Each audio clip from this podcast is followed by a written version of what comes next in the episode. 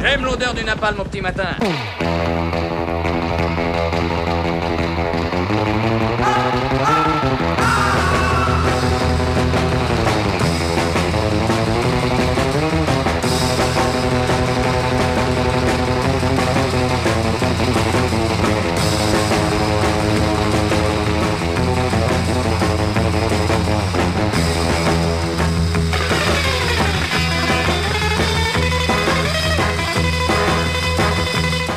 Je suis sûr, je suis presque sûr que bon nombre d'entre vous ont pris de saines résolutions en cette nouvelle année. Quoi de plus normal après tout à la bascule calendaire correspond la clôture d'un cycle et l'ouverture d'un nouveau.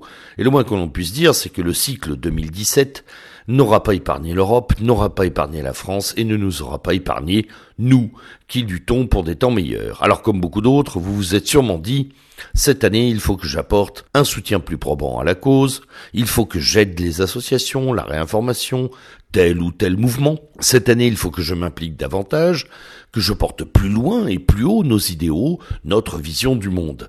Cette année, je dois être plus présent que l'an dernier. Bref, j'attaque cette année avec un esprit plus combatif, plus militant. Et tout cela est bien, très bien, magnifique même.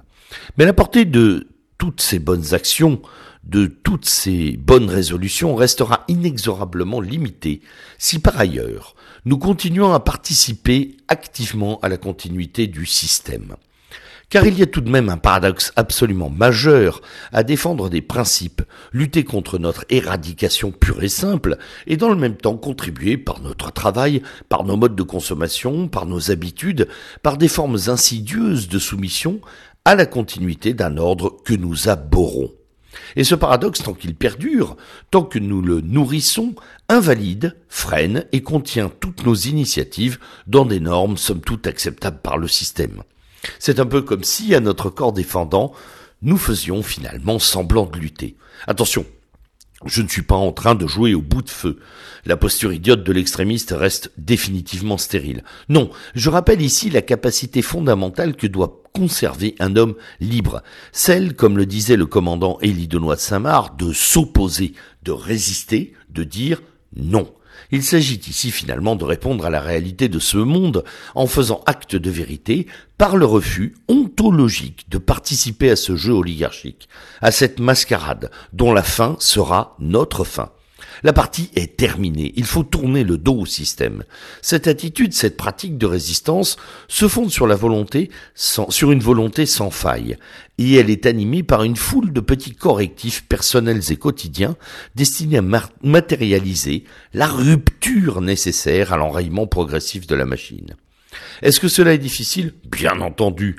C'est même plus dur que de se rallier à de grandes causes, parce que cela existe de nous des efforts exceptionnels, et que cela mobilise notre être contre notre ego, contre notre confort, contre notre éducation parfois, contre nombre de préjugés et nombre de jugements d'amis aussi. Oui, c'est dur, mais c'est pourtant une exigence vitale. C'est à partir de cette désobéissance intérieure, de cette capacité à être soi-même sa propre norme, que la vraie résistance prend forme et s'organise. Cela signifie, ne signifie aucunement que les formes de lutte et de résistance classiques doivent cesser. Non. Mais elles doivent être sous-tendues par cette volonté différenciée, car cette dernière est le réel ciment de lutte. Voilà donc un bien beau et ambitieux programme pour 2018. Non pas un emballement, mais une densification de la lutte, une densification de la conscience d'appartenir non pas à la fin d'un monde, mais au renouveau d'un autre. Voilà ce qui pourra constituer dans 12 mois une bonne année, celle où l'on aura modifié millimètre par millimètre nos paramètres vitaux, pour les rendre cohérents avec les principes que nous défendons, pour les rendre incompatibles définitivement avec l'involution du monde, pour les rendre enfin capables de fonder le socle de nos victoires. Je vous souhaite donc une bonne année, pleine d'offensives et de pugnacité, mais surtout une année de désobéissance résolue et d'autonomie conquérante. Bonne semaine.